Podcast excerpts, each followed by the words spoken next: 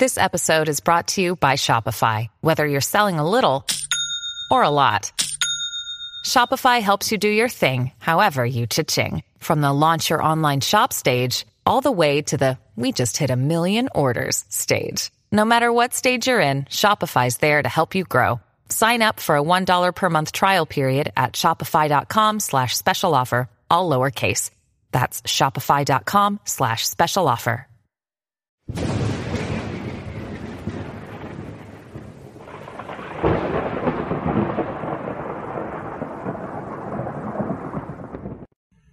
Testem benevolentiae nostrae, concerning new opinions, virtue, nature, and grace with regard to Americanism, by Pope Leo XIII, promulgated in 1899. To our beloved son, James Cardinal Gibbons, Cardinal Priest of the title Sancta Maria, beyond the Tiber, Archbishop of Baltimore. Leo XIII, Pope. Beloved son, health and apostolic blessing. We send to you by this letter a renewed expression of that good will which we have not failed during the course of our pontificate to manifest frequently to you and to your colleagues in the episcopate and to the whole American people, availing ourselves of every opportunity offered us by the progress of your church or whatever you have done for safeguarding and promoting Catholic interests. Moreover, we have often considered and admired the noble gifts of your nation which enable the American people to be alive, to every good work which promotes the good of humanity and the splendor of civilization.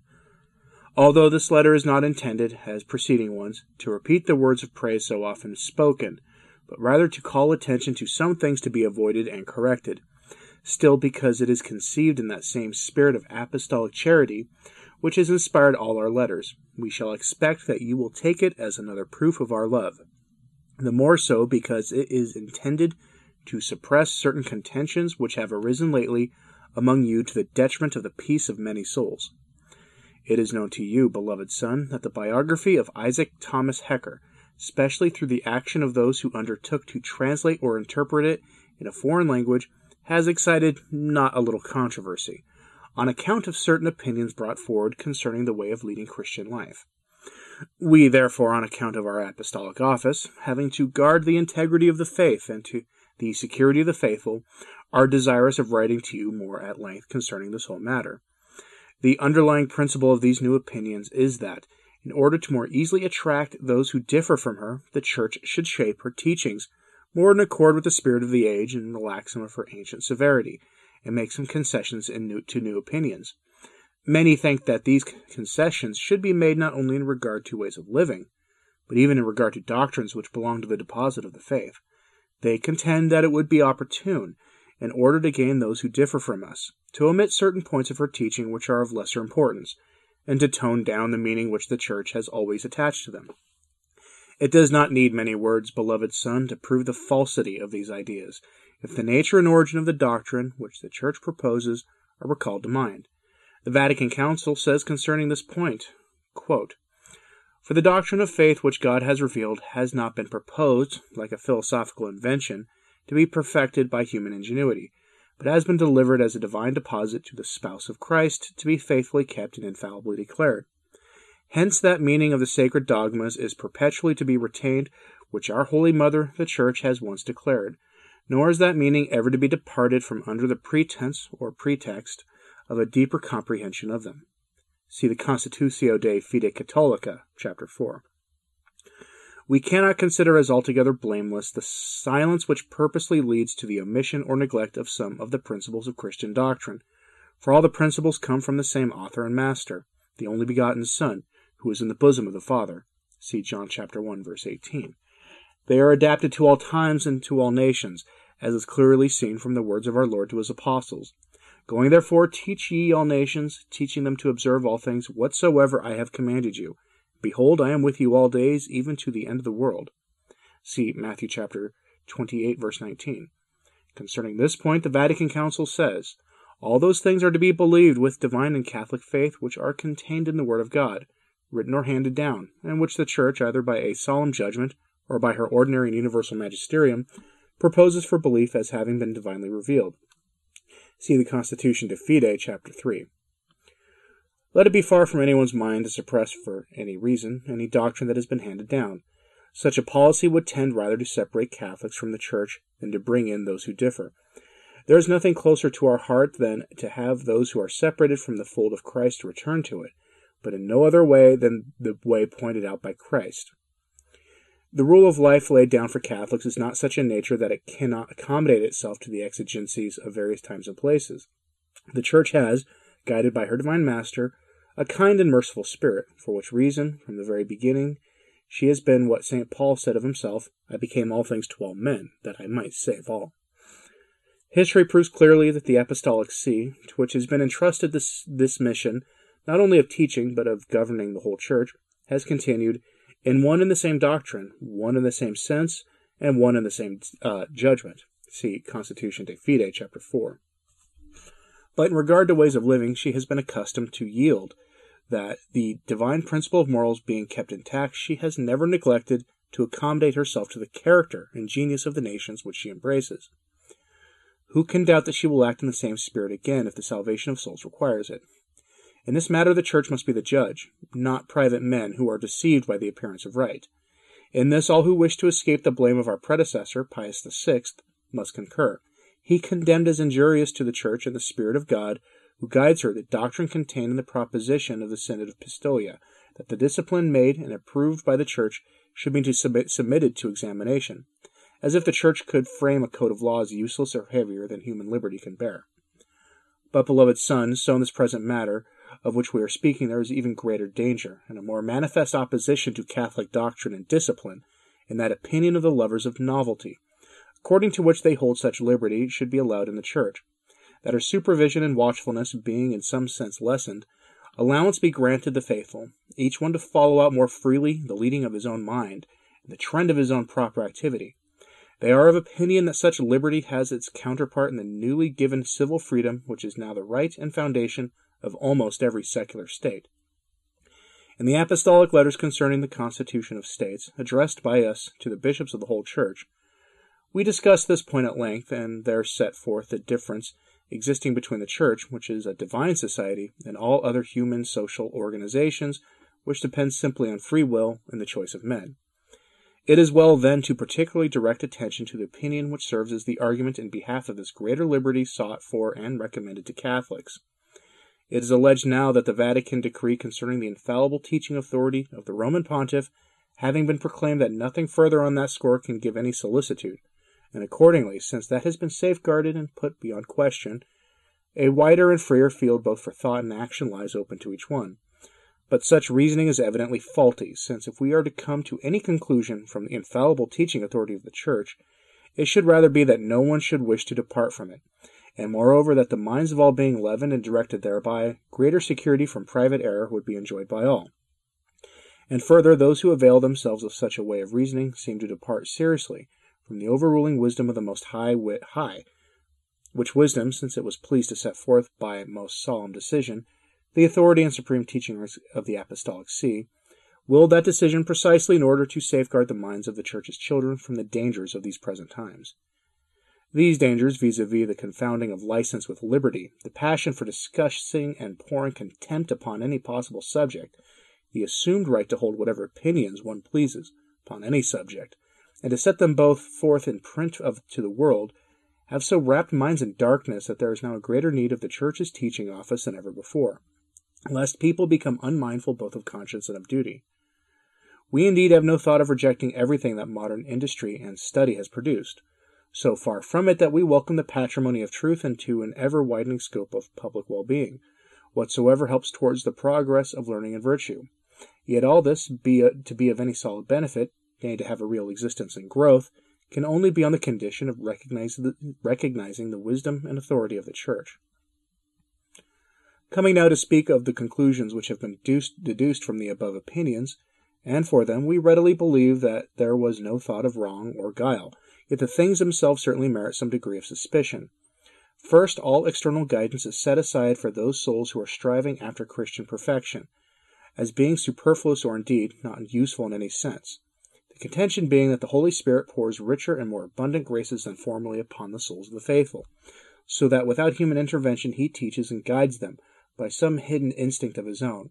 Yet it is the sign of no small overconfidence to desire to measure and determine the mode of divine communication to mankind, since it wholly depends upon his own good pleasure, and he is the most generous dispenser of his own gifts. The Spirit breatheth whereso he listeth. listeth. See John chapter 3, verse 8. And to each one of us grace is given according to the measure of the giving of Christ. See Ephesians chapter 4, verse 7. And shall any one who recalls the history of the apostles, the faith of the nascent church, the trials and deaths of the martyrs, and above all, those olden times, so fruitful in saints, dare measure our age with these, or affirm that they received less of the divine outpouring from the Spirit of holiness? Not to dwell upon this point, there is no one who calls in question the truth that the Holy Spirit does work by a secret descent into the souls of the just, and that he stirs them alike by warnings and impulses, since unless there were the case all outward defense and authority would be unavailing.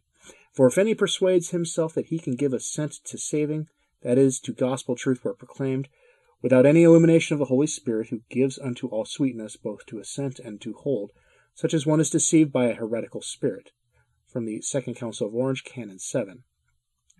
Moreover, as experience shows, these monitors and impulses of the Holy Spirit are for the most part felt throughout the medium of the aid and light of an external teaching authority. To quote St. Augustine, he, the Holy Spirit, cooperates to the fruit gathered from the good trees, since he externally waters and cultivates them by the outwardly ministry of men, and yet of himself bestows the inward increase.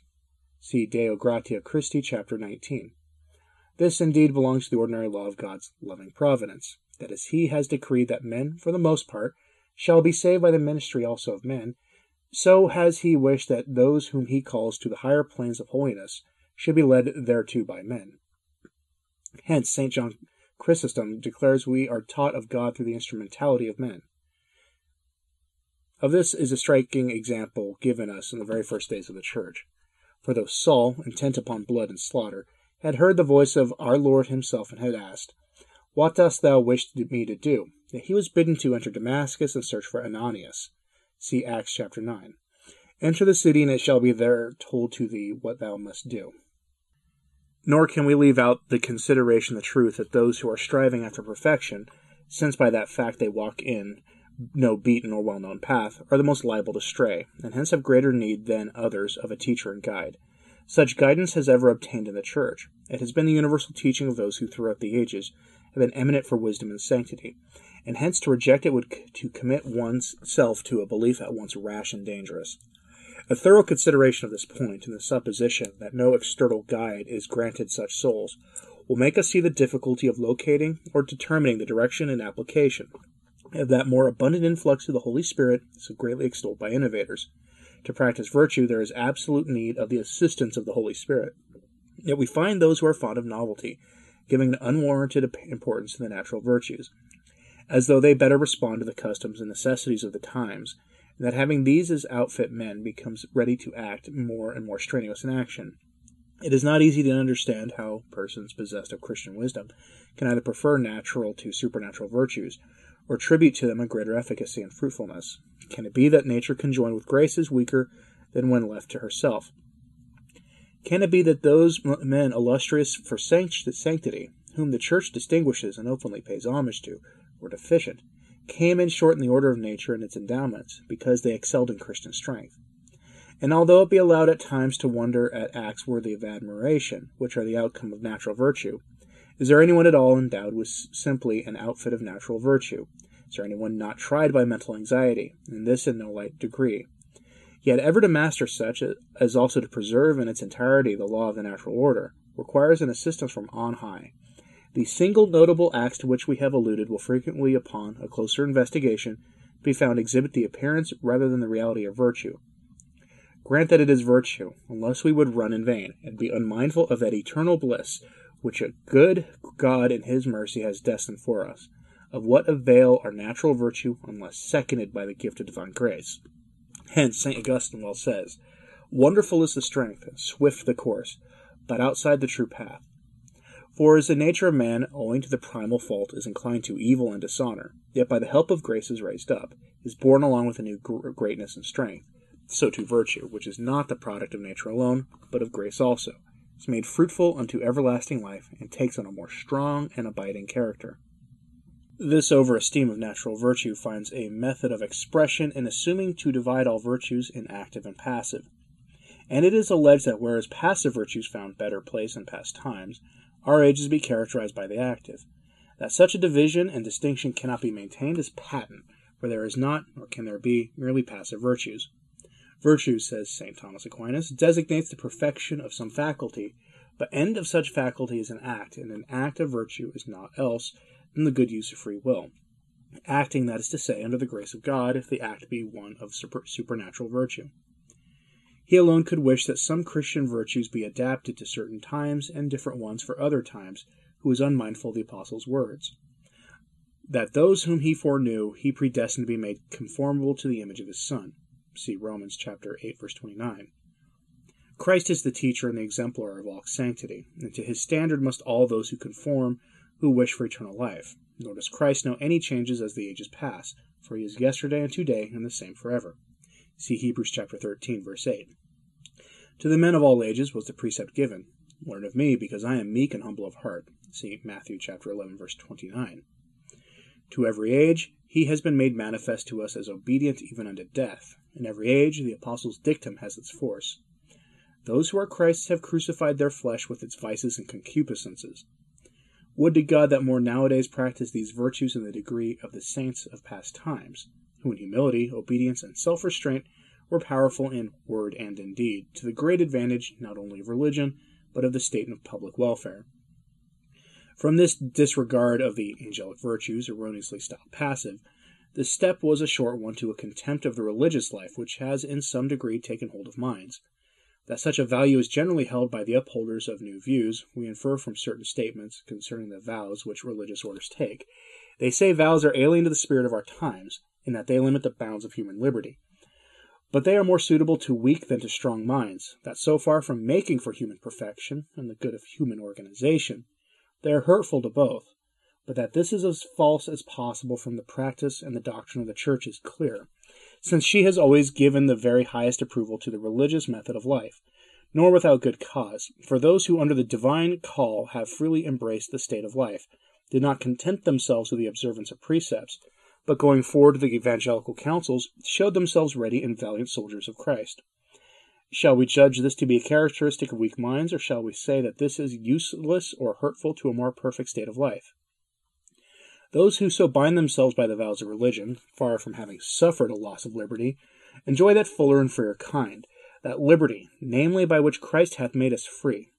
And this further view of theirs, namely, that the religious life is either entirely useless, or of little service to the Church, besides being injurious to the religious orders, cannot be the opinion of anyone who has read the annals of the Church. Did not your own country, the United States, derive the beginnings both of faith and of culture from the children of these religious families? To one of whom, but very lately, a thing greatly to your praise, you have decreed that a statue be publicly erected. And even at the present time, wherever the religious families are found, how speedy and yet how fruitful a harvest of good works do they not bring forth? How very many leave home and seek strange lands to impart the truth of the gospel, and to widen the bounds of civilization. And this they do with the greatest cheerfulness, amid manifold dangers. Out of their number not less, indeed, than from the rest of the clergy, the Christian world finds the preachers of God's word, the directors of conscience, the teachers of youth, and the church itself the exemplars of all sanctity. Nor should any difference of praise be made between those who follow the active state of life and those who, charmed with solitude, give themselves to prayer and bodily mortification. And how much indeed of good report these have merited, and do merit, is known surely to all who do not forget that the continual prayer of the just man avails to placate and to bring down the blessings of heaven, when to such prayers bodily mortification is added, but if there be those who prefer to form one body without the obligation of the vows, let them pursue such a course. It is not new in the Church, nor in any wise censurable. Let them be careful, however, not to set forth such a state above that of religious orders, but rather, since mankind are more disposed at the present time to indulge themselves in pleasures, let those be held in greater esteem who have left all things, have followed Christ. Finally, not to de- delay too long, it is stated that the way and method hitherto in use among Catholics of bringing back those who have fallen away from the Church should be left aside, and another one chosen. in which matter it will suffice to note that it is not the part of prudence to neglect that which antiquity and its long experience has approved, which is also taught by apostolic authority. The Scriptures teach us that it is the duty of all to be solicitous for the salvation of one's neighbor, according to the power and position of each. The faithful do this by religiously discharging the duties of their state of life, by the uprightness of their conduct, by their works of Christian charity, and by earnest and continuous prayer to God. On the other hand, those who belong to the clergy should do this by an enlightened fulfillment of their preaching ministry, by the pomp and splendor of ceremonies, especially by setting forth that sound form of doctrine which St. Paul inculcated upon Titus and Timothy.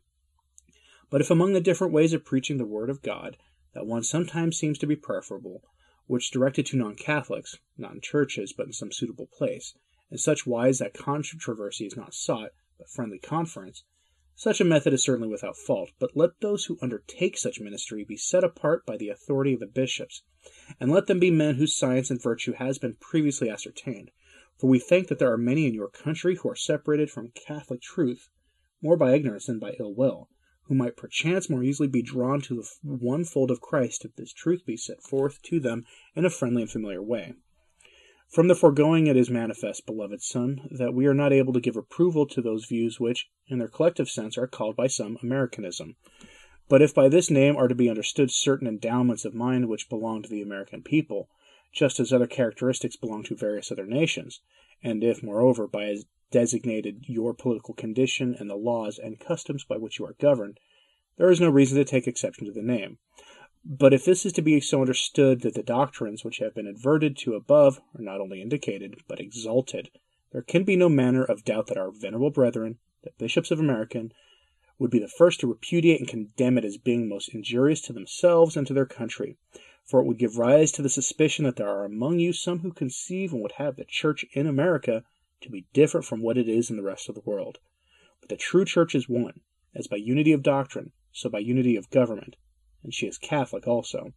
Since God has placed a center and foundation of unity in the chair of Blessed Peter, she is rightly called the Roman Church, for where Peter is, there is the church. Wherefore, if anybody wishes to be considered a real Catholic, he ought to be able to say from his heart the self same words which Jerome addressed to Pope Damasus. I, acknowledging no other leader than Christ, am bound in fellowship with your holiness, that is, with the chair of Peter. I know that the church was built upon him as its rock, that whosoever gathereth not with you scattereth. We having thought it fitting, beloved son, in view of your high office, that this letter should be addressed specially to you, it will also be our care, care to see that the copies are sent to the bishops of the United States, testifying again that love by which we embrace your whole country, country which in past times has done so much for the cause of religion, and which will by the divine assistance continue to do still great things. To you and to all the faithful of America, we grant most lovingly, as a pledge of divine assistance, our apostolic benediction. Given at Rome from St. Peter's, the 22nd day of January, 1899, in the 21st year of our pontificate, Pope Leo Thirteenth.